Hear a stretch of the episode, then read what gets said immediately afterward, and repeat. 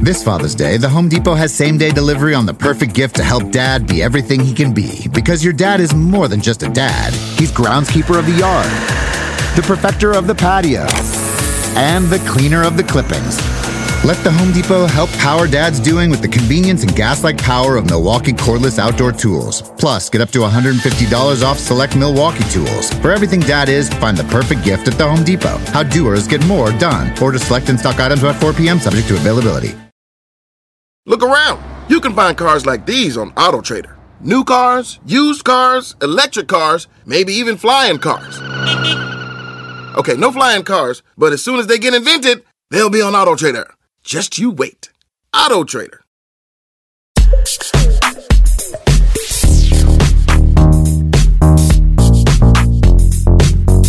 Hello, and welcome to Next Level. I'm your host, Chris Tallman.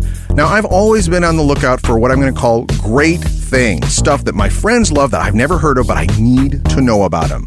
You know, like when everybody was telling you, you got to watch The Wire, or you got to binge watch Making a Murderer on Netflix right now. No, right now, you got to watch it. I remember uh, I heard an interview with Joss Whedon. I read it, I can't remember, but he mentioned this bottle of wine that he liked. I think it was a Chardonnay, I can't remember. But the name on the label was Flower. Now, something about me, I know nothing about wine. I once had a glass of something, I think it was called Black Guts. All I know is that it was from Australia and I loved it. And I wanted to buy some, so I had wine that I actually knew what it was that I liked. But of course, it's some rare thing, it doesn't exist anymore. But that really stuck with me. Not knowing anything about something and that thrill of discovering a specific taste that I liked. That day I found out Black Guts was for me.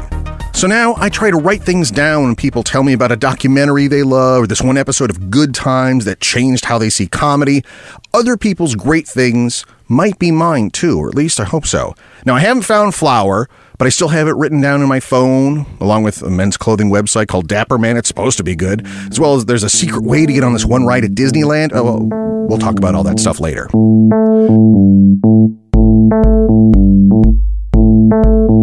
So here's how Next Level works. I'm going to bring in someone that I'm a fan of. That is guest number one.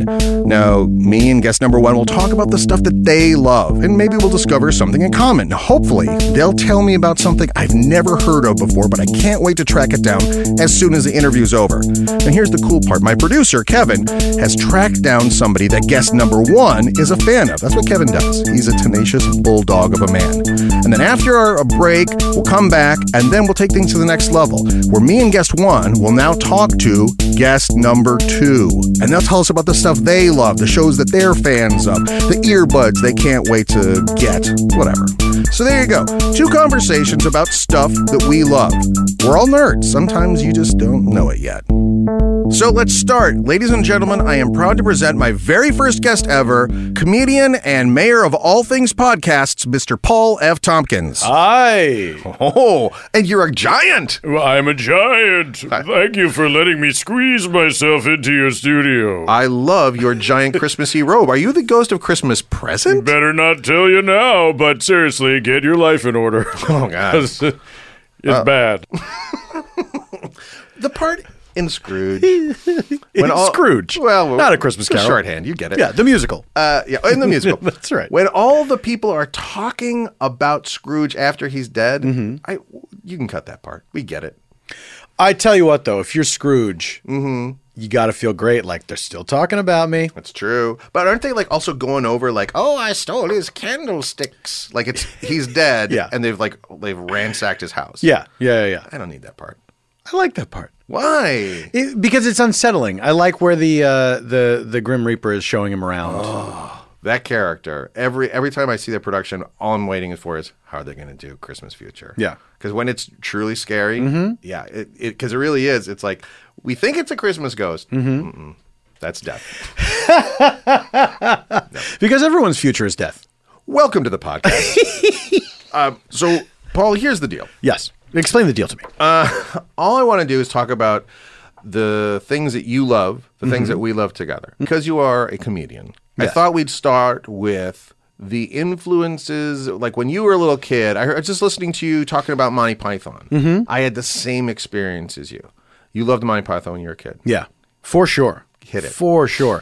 For me, stand up and sketch Right. Mm-hmm. were like neck and neck in, in terms of the stuff that I voraciously consumed as a as a kid. How are we like seven, eight year old kid? I, I- I mean, as early as I can remember. Got it. Mm-hmm. Like seeing any kind of comedy on TV, I I was enwrapped. I, I loved it all. And we can't emphasize this enough to all you millennials and dum dums. Two separate groups. Yep. But they often that Venn diagram that's right. big overlay.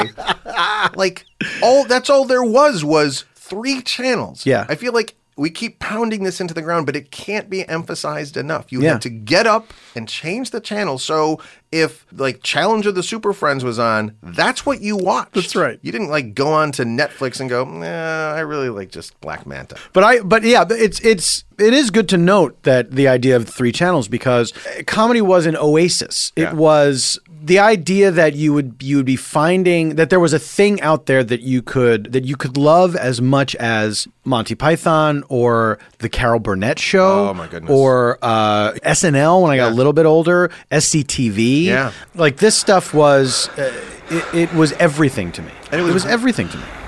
Eight.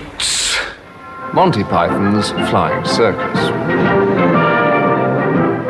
I, I feel like too, especially being a kid watching that stuff, it really was grown up. So if you were a kid sneaking to watch that stuff, you felt like I'm in on a secret thing that nobody else knows about. that's such a huge part of it for me. That's such a huge part of it for me, and I think it's informed uh, my entire aesthetic and and why I, I look the way that I do and why I, I sound the way that I do that's is because interesting. I was always trying to emulate grown-ups. Right. So when I would see sketch shows or I would see stand-up, stand-up especially at the age when I was a kid. Everyone wore suits and ties, Right. And uh, That was show you know, business. yeah, there was show business. They dressed up to be on TV, and so that meant grown up to me. You know, Mm-hmm. was was dressing that way, and it was like it always felt like the magic of sitting at the top of the stairs when the grown ups are having a party. Oh, yeah. and you're supposed to be in bed. Yeah. and just listening to the sounds of drunk yeah, adults. I- specifically drinking, and also this was a time when smoking was that's what you did. Oh, yeah. Yeah, so yeah, yeah. as the child at the top of the stairs, you're sitting in that residual haze Yeah. of the grown-up smoke. Yeah. and you can sm- hear the clinking, and Yeah. the- and all of a sudden the weird, Laughing. the weird loud laughing. Yeah, of- too loud laughing. of your gro- of your parents and their friends going, Yeah. "Ah, yeah, look at her, that kind of stuff. Where you're like, I don't know what they're laughing about. Yeah. but that's but it's magic. Yeah. it's magic. Another another big influence, and I I don't I I- I don't think I've ever said this before. and I, I don't because I don't think I realized what an influence it was. next level exclusive. Go ahead, Paul. What match game? The Match Game game show when I was a kid, Oh.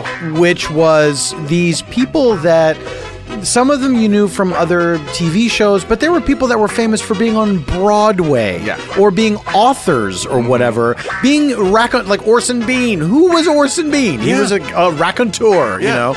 But it seemed.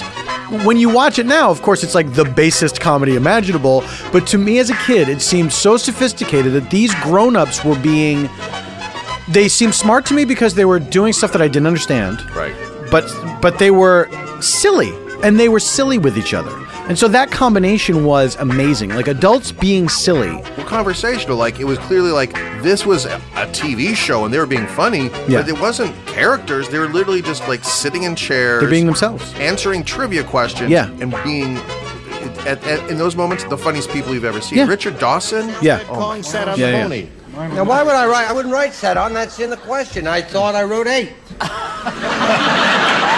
when I first moved to Los Angeles, um, my roommates, it was right at a time when uh, Game Show Network, I think, first really kind of hit. Yeah. Every night, I believe at six o'clock, they would show ma- match game back to back, one match game and then one match game PM. Yeah. When Match Game became such a hit as a daytime game show, they added a nighttime. It was no different, but they called it Match Game Right. PM.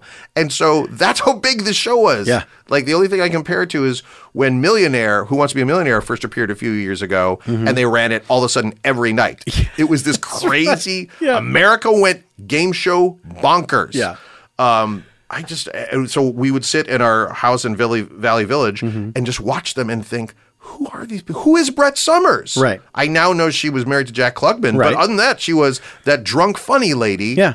on that I, show. I, I think she was from the stage. You Yeah. know, I really do think that she was from from theater, and uh, it it. It, the, the thing about it was that when you look at it now and you realize, you know, being inside show business, they probably shot the entire season in four days. Yes. And so there's like, there, there are, pe- you're watching people who are drunk sometimes. Oh, You actively, know, because yeah. they're just like, w- that's just the era, you know, Mm-hmm. it was the era. And, um, they've never been able to recapture that f- really i don't think they've ever been able to recapture that really well, I don't. I mean, they've made attempts to remake that show but But the, the- but what makes that show special is you can't do that now. You can't have a show where it's pretty much understood. Oh, they're all shit faced. You can't really show the cast right now. Of I'm trying to think of like whatever uh, devious maids or whatever. Like and like oh yeah, they're all just drunk Right. on TV. i heard though that devious maids is shot drunk Oh, my like God. all the cast and crew are drunk the stories that everybody tells at the Hollywood canteen, Right. where everyone in showbiz hangs out, Yeah. those devious maids right. are nothing but trouble. uh, Gene Rayburn, the host of Match Game, lived apparently like in Connecticut. He Mm-hmm. lived there, flew into Hollywood for I think it's like a couple weeks. Yeah. shot a season Right. in a couple weeks, and then just lived. Good gig. i mean yeah Good game. yeah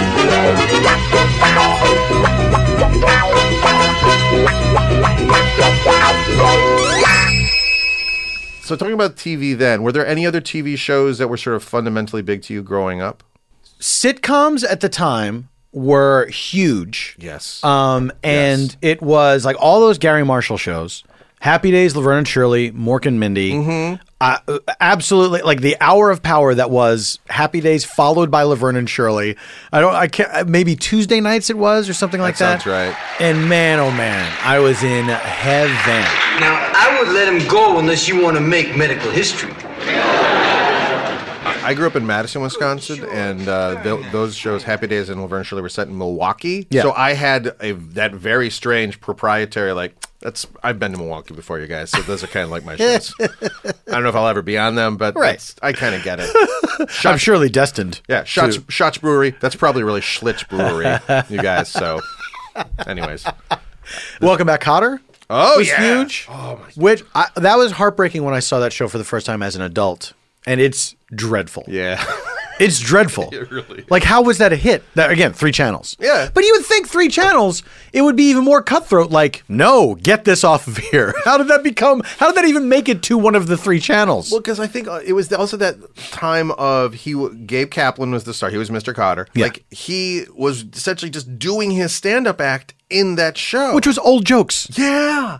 And, and I mean, the, they, they culled from his stand up, his, I guess, his stories about growing up in Brooklyn, and they made these characters. Mm. Oh, yeah. They were all kind of based on his stand up. Yeah, and like John, Tra- if you don't haven't watched that show, John Travolta came out of that show. Yeah. uh, Mr. Woodman, just a classic comedy Mr. character we all love. Woodman. Remember Mr. Woodman? Yes, of Uh, Mr. course. Wood- The principal, Yeah. who was uh, he's Prototypical frustrated, mean principal. Yeah, yeah, yeah. yeah. Cotter was a former terrible student at this high school. Now came back to teach. The theme song, uh, um, uh, just mocking, just like you thought you were going to get out of here. Your dreams were your ticket out. Welcome back. And you know the guy is it Sebastian John Sebastian? John Sebastian. So the guy who sings that he around that same time was a musical guest on Saturday Night Live, and so I remember him vividly. Kind He- of remember that too. Yeah. With, with a guitar on a stool, singing that song, and then he starts encouraging the audience. Come on, everybody! You all know my famous theme to Mr. Cotter. Everybody, let's all welcome back. And I remember as a child just going, "That's not cool." Welcome back. Your dreams were your ticket out. Did they sing along? I think they kind of did because every the cameras are on the audience. Are like, what are you going to be? The one person in the audience is like, I'm not singing your dumb TV Right. song. Musical guest John Sebastian. Oh, and so you're also working at SNL now too, right? That's, that's right. Oh, I just saw they just did the documentary. Apparently, for the last years of his life, Pardo didn't live in New York. He lived in like, I'd heard that too. I- how- yeah, and he recorded it from home or something, right? yeah. Uh, what a great gig is that? Yeah, you're out by the pool. Hey, uh, Don, I just need you to Christian Slater. oh my god. Another bad creation. Man, oh man, the the the, the flavor of the month booking of that show over the years, like when it started out, my earliest memory of watching SNL was the episode where Ron Nessen, who was Gerald Ford's press secretary, Yeah. hosted the show. Ladies and gentlemen, Ron Nessen. Uh, thank you very much. I guess, uh, I guess a lot of you are wondering why the press secretary to the president is acting as the host on a live late night comedy show. And I remember watching that at my cousin's house after like a we my th- my cousins lived right next door to us. We shared a uh, uh, a duplex, uh, Mhm. so it was my family on one side, their family on the other side. And then, of course, the monsters living in the walls. Yes, I, I, look, I, I've said all I want to say about those monsters. Uh, I don't both. feel like this is. be- If people want to find out about the monsters that lived in the walls between my house and my cousin's house, right? It's on the record. You can find that information. I don't want to get into it here. Your book is available on Amazon. Yes. Paul F. Tompkins, Monsters Lived in My Walls. Yeah. Yeah. Yeah. From Penguin Books. So there you go. But penguins, some people consider them monsters. Baby book two. I'm sorry, I derailed you. um, but I remember seeing that show, and oh, yeah. I, I remember seeing the B-52s on that show, and Yes. thinking this is the craziest thing I've ever seen in my life. Yes. I remember seeing Tom Waits on that show as a musical guest. Uh, TV wise now, Hey, what are you watching? I don't watch much comedy anymore. Because of your profession. I, I think so. I think I think it, big, part of it is like the older I've gotten and the m- the more I've done this, the less interested I am in jokes. I find that jokes become to me uh, just very much a mathematical formula. Right. And so there were shows like uh, that my my colleagues really enjoyed that I just could not enjoy because it just felt like I felt like I was seeing the page. You know what I Mhm. mean? Uh, something like Thirty Rock, Sure. which man, I, I people love that show, and and I I watched the first season and kind of enjoyed it, and then when it as it went on, it got a little crazier and crazier. Yeah, it did. And um, a- and that's what that's what uh, turned a lot of people on. And for me, it was like, oh, I kind of liked. I liked when it was a little more grounded, and, and you know, it was a little more about the real relationships, and and um, Yeah, I agree with you. you know, so it, it kind of I get why people liked it, but it wasn't for me. It felt It was a crazy universe. The show Yeah. started as Yeah, yeah, yeah. We're in the real world, and there are some crazy people in this particular part of the universe. Yeah. And by the end of that show, we had between seasons somewhere we had traveled to a parallel universe where everybody was Yeah. nuts. Yeah. Yeah. Drama wise, yeah, like, you know, I I was totally on board with Mad Men and Breaking Bad and, you know, all that stuff. I feel like this is a really great time for Oh, drama on TV, you know. Um something that checks a lot of boxes for me is Mhm. Penny Dreadful. Ooh. I love that show. I haven't watched it. Tell me why you like Penny Dreadful. It's gothic horror. Mm-hmm. I'm not a horror guy, but there's something about that, you know, Victorian um, uh, uh, gas lamp, um, Right. you know, Dickens- foggy kind of Dickensian thing. kind, yeah. yeah. It's like, I love that. I eat that up. Do you believe there is a demi-monde? A half world between what we know and what we fear. A place in the shadows, rarely seen but deeply felt. Do you watch Doctor Who at all? I do, and this season is, is I'm still watching it. I'm still watching it. Where are you in this season? 'Cause I'm all caught up. Oh, you are. I'm all caught up. Yeah. I'm ca- I'm about halfway through this most recent season, and I'm actually starting to get excited again about Doctor Who. It's interesting. I feel like we're we're blessed. If you're a Doctor Who fan, this is a great time because you're getting a ton of Doctor Who stuff, as opposed to, as opposed to like the Tom Baker thing, where it seemed like one episode was six hours long. Yeah, it would be like four four installments would Right. be a storyline. Right. Yeah. A- And it was mu- you know just And they would show them like on PBS, you would get one a week. Yeah. You know, That- one half hour a week. That is how I first discovered Monty Python. Is uh, Yeah, in, absolutely. in Wisconsin where I grew up. They would show Doctor Who, I think, like on Saturday nights at like 8 Mm-hmm. And I remember one particular night, Doctor Who ended at like ten, and just for whatever reason, like I just was like, "Well, what's on next?" And all of a sudden, it was John Cleese sitting at that desk saying, Mm-hmm. Mhm. "And now something completely different." And then like there was a naked woman in a pile or something, and I remember just being like, "Why is there a naked woman on television?"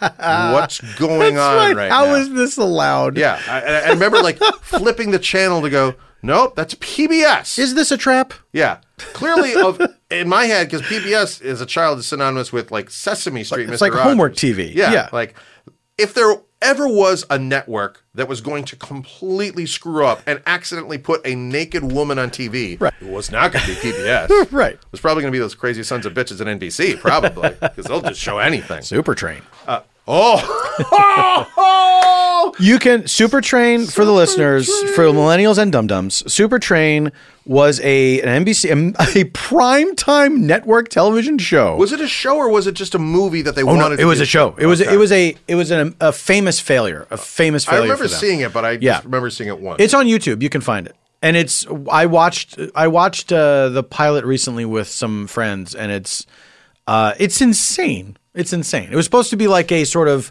It was like you know Love Boat. kind of thing, Fantasy Island, where it's like every week we can have different guest stars, and they all have their individual stories as they travel by train.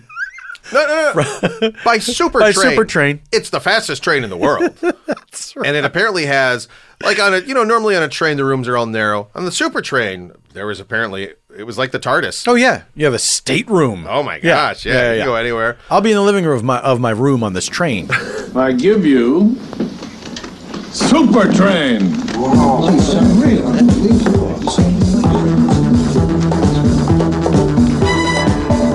Paul, we're gonna take it to the next level now. Fuck. Yeah, that's right. So put your hand down and I'm gonna do this knife thing between your fingers. Mumbly peg. oh, is that what that is? I think that's called mumbly peg. Oh, I don't like knowing that. The next guest is going to be, of course, from creator of Hannibal. He's working on American Gods now, Brian Fuller. Yeah. Why did you pick Brian Fuller as the person you want to talk to? the stuff that Brian does is um, i- it's not just beautiful, which it is. Everything that he has done on television, from uh, Wonder Falls to uh, Dead Like Me to um, Mockingbird Lane. Mockingbird, which I've never seen. Oh, it's good. I've never seen. I've heard it's good. I liked it. It's so rich and so beautiful. You're but talking about visually beautiful. yeah, visually beautiful, but there's so much genuine e- emotion and heartbreak Mm-hmm. in everything that he does. And there's there's always like a um, a lovely sadness that is clearly uh, I'm going to find out, I guess. It's clearly something that's that's very important to him, Yeah. you know. it's super effective. And the way that he sees the world. And that's why uh, like when he did Hannibal, it was amazing to me that this was not his source material. This Right. is not a thing that he made. It didn't necessarily come from his heart and soul, but he made it into a Brian Fuller thing. That's a great way to wrap up this part. We're going to be right back. We take it to the next level with Brian Fuller.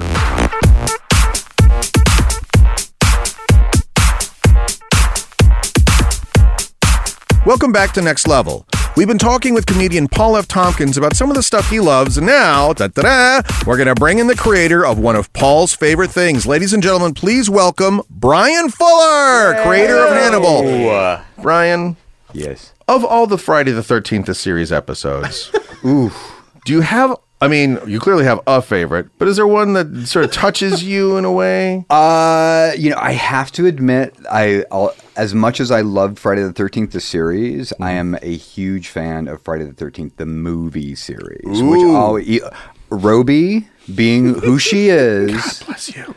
paled for me in comparison to Amy Steele and Adrian King. Oh, wow. those those ladies. What do you think of the reboot? The one, was it like four years ago now? Yeah, that Marcus Nispel directed. Yes. I think it, it, it forgot some of the lessons of Friday the 13th, which was those were all good kids Yeah. that fell before. Don't feed the Friday the 13th after midnight. Nope. Don't get the Friday the 13th wet. Nope. There are so many Friday the 13th. And rules. never fall in love.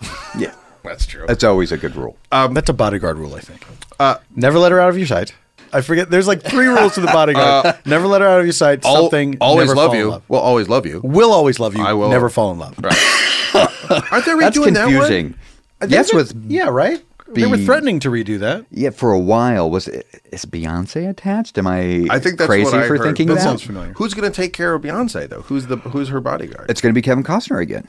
Uh, Brian, the reason you're here is because we're talking about the things that we love, and Paul loves you. Paul, do you want to get the ring? Brian, you are a thing that I love. Uh, the feeling is mutual. Uh, no, we're talking about Friday the Thirteenth movies. Are you're a big horror nerd? I love horror. I'm uh, yes, and a horror nerd. What was when you were a kid? What was the was it all at once? What was the first thing for you? Was it horror? Was it sci-fi? Was it Well, I, the sweet spot was Alien because it was horror sci-fi, right? There we go. and that activated me in a way that Did you see uh, it in the theater?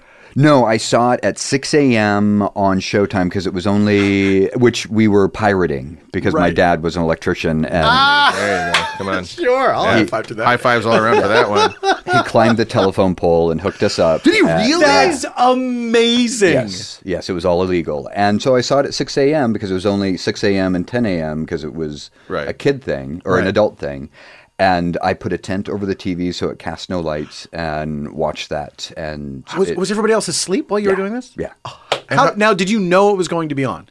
I it was all plotted because I had seen the alien photo novel at the grocery store that had all Photo the novels! pictures. Do you remember photo Oh, novels? g- man, again, uh, we always like to address the millennials and the dum dums. Photo novels were a thing that it was perfect for kids. It was perfect. It was they would take a popular thing and they would just take stills from it. I remember Star Trek photo novel. Oh yeah. They would take stills from whatever it was, and then they would put in speech bubbles. So you were Like you a were- comic book. yeah, like a comic book with photos. oh, I but it didn't was know there was an glossy. alien photo novel. It's amazing. I I will. I have a couple of them. I, course will- you I do. will. I will get you one immediately. We'll have to, you'll have to write me your address down, and you have to have it. Absolutely. Do you have just like a pallet of them in your garage going like, oh, another one out? I if I find them in uh, good condition, I I generally will get them again because Sure. I'm an addict and Yeah. I want to recreate the endorphin flow that Right. came from buying it the first time. Now, when, so when you so you read this when you were a kid, and then um and you you saw that it was going to be on Showtime, and so you you plot this out. Now, even though you know the the story, what was that what was that experience of watching that movie for the first time?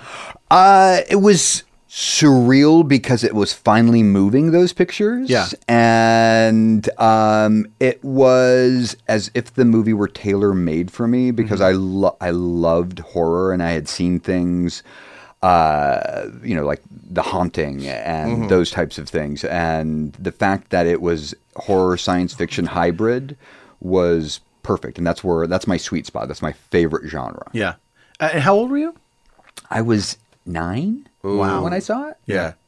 I- Is that still i- in your mind the example against which all other types of things like that are judged? I would say so because it, it it was a it was so meticulously art designed, and that's Hmm. something that, that I think was a heavy influence. And I, all the psychology of it, actually, the reason I became uh, that I went to film school was because I was studying psychology, and I was using the movie Alien as a uh, a psychological experiment in No that kidding. how much do you enjoy a film if you know the psychological subtext or if you just appreciate it as a popcorn thriller? An alien, you have a penis headed monster who disrupts a mother's uh, care for her quote unquote children. You have vagina shaped doors. You have a fallopian tube shaped ship. So The, the, the, s- the computer is mother. Mother, right? yeah. Which is nuts. who turns her kids over to a big cock, I mean, essentially. the set design on that it is it's so meticulous and it's so you really feel like you're in that world they did such a great job of like this is the future but everything's kind of beat up because this is like a working person's ship you know this Mhm. is like um, a blue collar kind of you Space know- truckers, wasn't that sort of the motif? yeah yeah yeah, Yeah. And mumbling as art. But there's this one room that they go into that's just all blinking lights. And it's like, what purpose? What? Is there someone on this ship who's like, I have to learn what all these fucking lights mean A- before I get my certificate or whatever? A23 and Z16 are out. Right. We need to replace Uh-oh, the that's bulbs. bad news. Yes. you know what that means. and isn't that look of that? That's wasn't that kind of a reaction also to Star Wars? Yeah. Wi- Yeah, because everything was sleek. Everything was like. In 2001. Yeah, yeah, yeah, yeah. Yeah. Oh, no. Oh! Touch it! Don't touch it! Yeah, well, you have Aliens, which I loved as well. Yeah, absolutely. Oh. But it's Oh, not that's the art so film. Mm-hmm. good. Yes. I- I- Uh, to me, that was the first time I remember seeing a sequel and going, "Oh, they figured it out in the same world, but we're not making another horror thing. This is a action thing. Like they shifted the gears, and by adding a bunch of dudes with guns against a shit ton of those aliens, I'm like, th- that thing was So good. Oh, so you, you started with Alien, and then did you immediately find yourself always drawn to that sort of horror genre? Well, I was, uh, I remember seeing Black Christmas when I was Ooh, wow. very, very small, which is, have you seen it recently? I've never seen it. It's great, and it is the mother of all of these holiday stock and slash. A high school girl's been murdered. Mr. Harrison's daughter is missing. And now at the house where she lives, the other girls are getting obscene phone calls. It's like pre Halloween by like five years. Oh, really? That much? And it was directed by A Christmas Story and Porky's director Bob. Um, I'm going to say, but it's not Adams, but it's in that. Is it Bob Kane? No, he created Batman. Brian, what is it about what is it about the the the horror genre that speaks to you? Um and how does it connect to your work? I love strong female characters, and traditionally in horror films, you have strong female characters who survive past all of the other assholes who Mhm. who fall before the blade. Mhm. and I think that that translates. You see it in Alien. Like Mhm. Ripley was originally supposed to be a guy, and then, oh, really? I did not know that. Yeah. I And- did not know that. I, I love the feminism of horror movies, and also the stakes are so high. Like, like you're gonna die. Like there's Yeah. there that's that's a, a want to live is a good character motivation. Yeah, Just thrilling. Through, through- but through the gore, there's a visual aspect which I think is so big in all of your work as well. Just sort of like the just the red and the guts and the stabbing and shit. Well, it's it's opera. Like it, instead of consumption killing off the young lovers, it's Jason Voorhees or Freddy Krueger or Michael Myers. So there's there's something very operatic about horror films because everything is so dramatic. death is something that uh, figures into.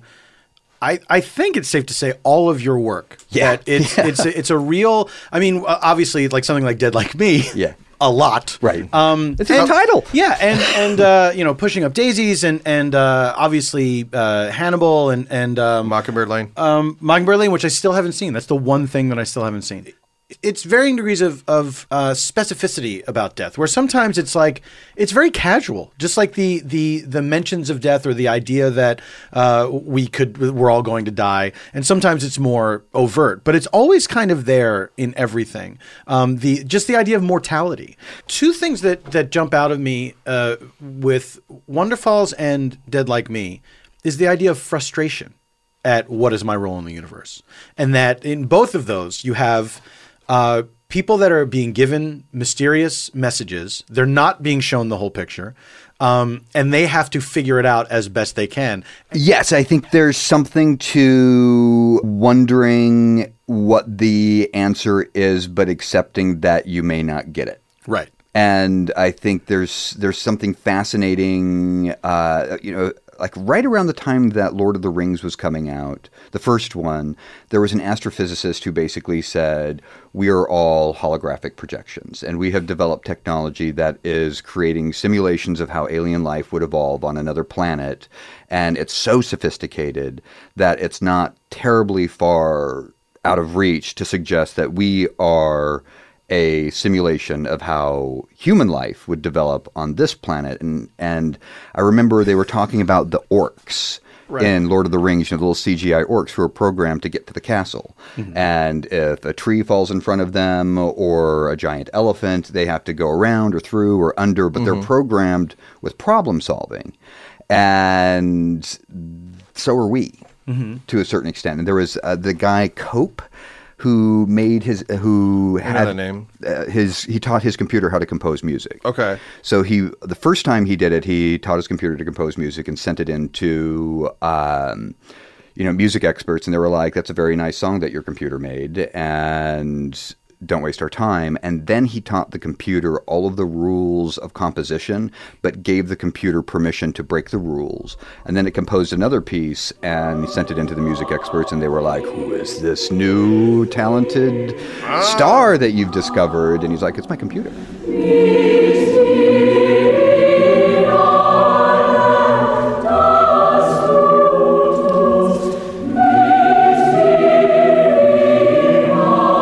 Uh, So we're comp- like the way we process information, the way we need to reboot, all of that stuff. Mm. It feels like that makes more sense to me than anything in the Bible, and it also makes life a little bit more digestible. Just to say, like, okay, we're it's a game, and we have to play the game, Mhm. and you have to play it well, and you have to play it by certain rules, and you have to learn and adapt and grow or not, and then that reflects how much you actually get out of life. So it makes us being holograms or simulations actually makes life so much more understandable for me than to say that there's a magic sky bully who's, you know, wagging his finger to get religio politically. No, no, I like that. though. philosophical. Uh, when you're doing something like Paul, and- before you came in, Paul and I were discussing like Hannibal, and that's a different thing for you because that's you taking somebody else's sort of whatever idea and uh, sort of finding what you respond to in that. Right.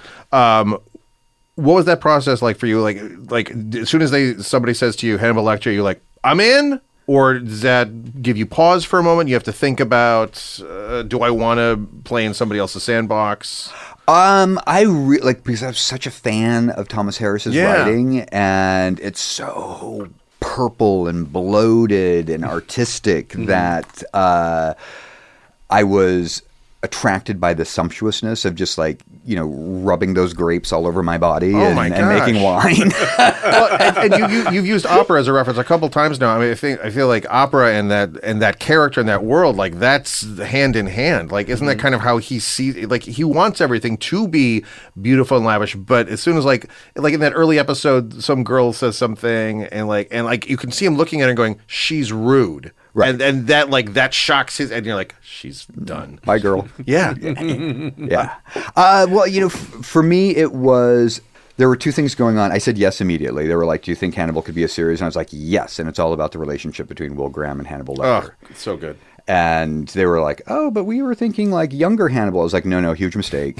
like he's got to be a man. He can't be a boy. He can't be a punk." Oh, like a prequel kind of thing? Yeah, They, they were like, "Let's do Hannibal Rising right," and it's like, "No, Hannibal Rising can't be done right. Yeah, it just can't." Yeah. It's like finding out why Wolverine is why Wolverine. It's like, no, we just want to see him as is. Yeah. Yeah. And You didn't want to see Wolverine as just some Canadian dude? Mm, Well, common misconception. oh. A small Canadian dude. Oh, Just a little Canadian guy. He's half of Hugh Jackman in the comics. and yeah, in the comic books, he's actually like a little fancy lad who He's gay in the comics, isn't he? Or wasn't there suggestions? There's, I of- think there's, I think he's been around so long he could be everything. Yeah, I He's think just like if it moves. Yeah, I think he's a samurai. He Is that he immortal or something? Well, he's he regenerates, so he ages way slower than us. I see, I see. Yeah, like And, and like they make that mistake as soon as part of what was fun about Wolverine is you don't know who that guy is. Right. We just know he's around forever. And then as soon as you go like, oh no, he's like in a frilly little boy. He's like in, in like a, in like, Like, a little s- Lord Fauntleroy kind of? Exactly. oh yeah, the big reveal is that in the comic book there's sort of like the the woodsman and his rough son and you're like, "Oh, the the rough son, that's Wolverine." And then there's this little fancy boy in the house and it's- and the, the end of the first comic is the fancy boy has these bone claws pop out of his hands. Bone claws. Yeah. Oh yeah. Oh. oh, Paul. Does he ever have a gigantic lollipop?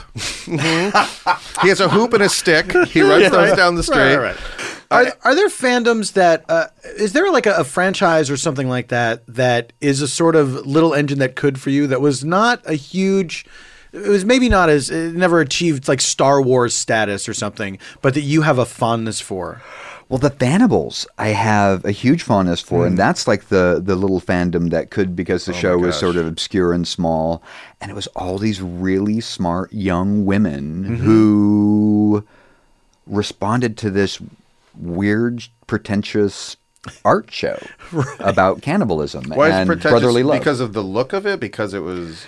Well, it's I mean Hannibal is pretentious. Like he's Yeah. he's an aesthete and the you know the text is very pretentious in in the most beautiful respectable way, but Mhm. it is purple and bloated and over the top. And I love it. So that fandom fascinates me because I never thought that young women would be the ones to respond to the show most passionately. Yeah. See, horror was a genre from when I was younger that I couldn't I couldn't do. It was it Me was too. too scary. I couldn't do it from because I think it was from watching like creature double features when I was little and just being like it just it all like filled me with dread and so I couldn't do it. And to this day it's a- it's a very difficult genre for me, the one exception being zombie movies, which is a thing that I can I I have seen I got now I got to go back and see these th- this other sort of divergent series of Mhm. Living Dead movies because I never saw them. The first one's great. The other ones. Okay. Wh- what's your favorite zombie movie? Maybe which is the one, the George Romero one that's in the mall? Dawn of the Dead. Dawn of the Dead. I love that movie. It's, it's perfect. Yeah. George Romero brings back the dead. Night of the living dead has ended. Dawn of the dead is here. and it's so smart. The George Romero, the first couple of zombie movies, and even Day of the Dead, but particularly Dawn of the Dead, is a really smart film. Very political, like Mm-hmm. Mhm. everything it was saying about class systems and Yeah. like how the ghettos were the first to go because everybody was not paying attention. If it happened in the ghettos, that was their problem, and it Yeah. was kind of a, a let them kill themselves off sort of reaction that that turned on society in a really savvy way. well, the, it is very human uh, in a strange way. The the whole zombie problem. You look at The Walking Dead, and I think the reason it resonates with so many people because it's like what. Society is uh, vibrating at such a strange frequency right now that Yeah. it feels like it could it could either break apart or solidify. Like we're in that liquefaction state Yeah. of of the of what it is to be a human being. Compassion Mhm. Mm-hmm. is going out the window Mhm. for a lot of people in in politics where it just seems surreal that someone would be talking about killing innocents as a way to teach those bad guys a lesson. Yeah. And they're running for president. Yeah. Anything uh, outside of horror that you are really enjoying right now in terms of I don't know TV or film or anything? Fargo. Like that? Yeah. Fargo's amazing. Have you? Do you watch Fargo? Yes. I do. I'm not caught up. I'm not caught up either. But go ahead. Do. It's great. I love season one. I love season two even better. Son, you have three seconds to pick your ass up and get out of here, or I'm gonna squash you like a bug. But you know what? I don't I don't know how you feel about this. I'm not a big stickler about spoilers. I'm not either. I like it. Yeah, go fine. for it. Sometimes it enhances the thing if it's like, oh, I know that these people are going to get to this point. Yeah. Now I'm seeing. Now I know something that the characters don't know. Thank God for Wikipedia and the wiki of fire and ice because like the mountain was going up against the Oh, the the, serpent? viper. Oh, yeah, the viper. And I was like, okay, how much influence or how much investment should I take in Pedro Pascal? And uh, so I went on and was like, who lives? And there were of course like, no, he dies. And I was like, okay, I know, I know. Oh, you did that I- ahead of time? Yeah, because I just like it. There's a an anxiety response that I have to some things. So spoilers actually help alleviate some of that stuff. Oh, sure. I there was some website that was like everything you want to know about next season on Game of Thrones spoiled by an insider, and I clicked that shit and I read all about it, and now I'm like bragging to people about I, I can tell you everything that happens.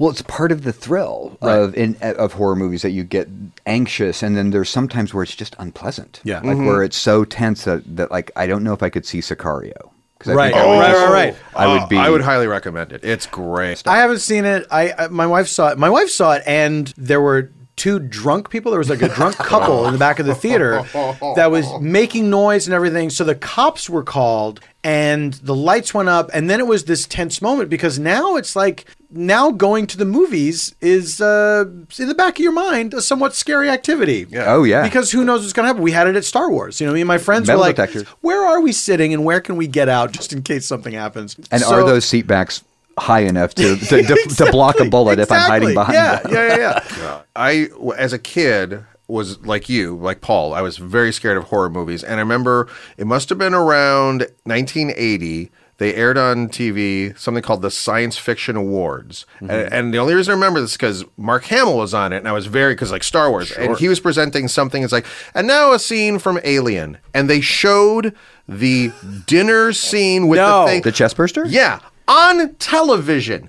Wow. the thing popped out, and again, I'm uh, I don't know, I'm eight or something like that. I Yeah. remember just going like, I can't ever watch movies again. it was so fucking terrifying. It was the reverse of before Paul and I were talking about seeing Monty Python on TV and seeing a naked lady on TV and not quite understanding it. It was the reverse of that going, I can't ever turn on a TV because maybe a guy's going to explode and they're not going to cut away. Uh, is there anything uh, that you're reading right now? Obviously, you're working on uh, American Gods. Yes. So are which you- is an adaptation of the Neil Gaiman Yes. uh, uh, novel. Yeah. Yeah, which is uh, a great book and will be a really fun series. We're- when is that? Is, is there an aired? Have you even started anything? You're writing it. We are l- a little over halfway through all uh, writing all the scripts. And How many um, episodes in your first 10. season? That's good. And we start shooting in March, so we're we're getting everything. Oh, written in you're going. advance. Yeah. Have you? I'm not going to ask you spoiler stuff. Are you casting and stuff? Have you got? We are in things the locked process of casting, but we haven't cast anybody yet. Got it. Okay, that's exciting. Yeah. Well, listen to him.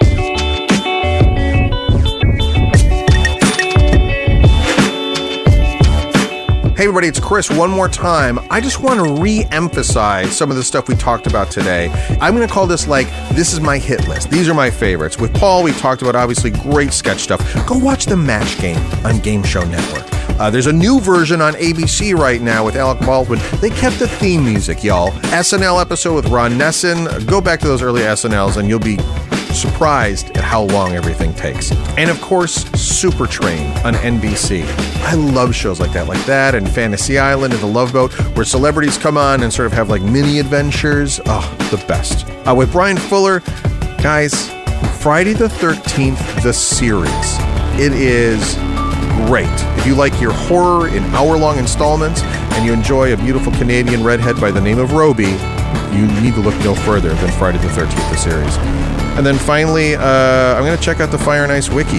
Uh, all those spoilers. Uh, I love Game of Thrones, and I also like finding out ahead of time who's going to die. So I'm going to check all these out. Oh, but wait, one more thing.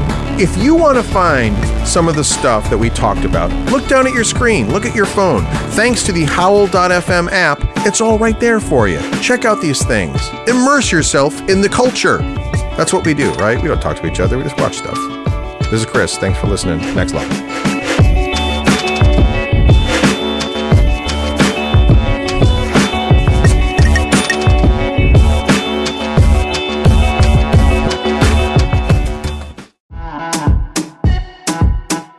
Dale, y'all! This is Tony Rodriguez. This is Carlos Santos. This is Riza Licea. and this is Oscar Montoya. When our powers combine, we are Spanish Aquí presents. We have a brand new podcast here on Earwolf bringing you the best of the best of lo mejor of the Latinx comedy.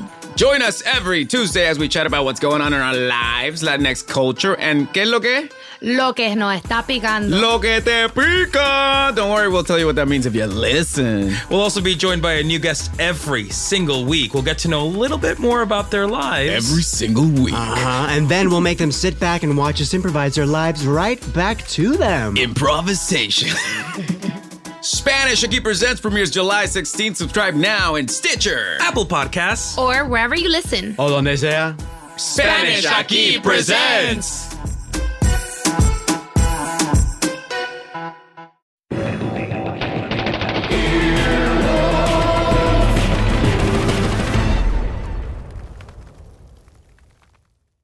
This Father's Day, the Home Depot has same day delivery on the perfect gift to help dad be everything he can be. Because your dad is more than just a dad, he's groundskeeper of the yard, the perfecter of the patio, and the cleaner of the clippings. Let the Home Depot help power dad's doing with the convenience and gas like power of Milwaukee cordless outdoor tools. Plus, get up to $150 off select Milwaukee tools. For everything dad is, find the perfect gift at the Home Depot. How doers get more done. Order select and stock items by 4 p.m., subject to availability. Look around. You can find cars like these on AutoTrader. New cars, used cars, electric cars, maybe even flying cars. Okay, no flying cars, but as soon as they get invented, they'll be on AutoTrader. Just you wait. AutoTrader.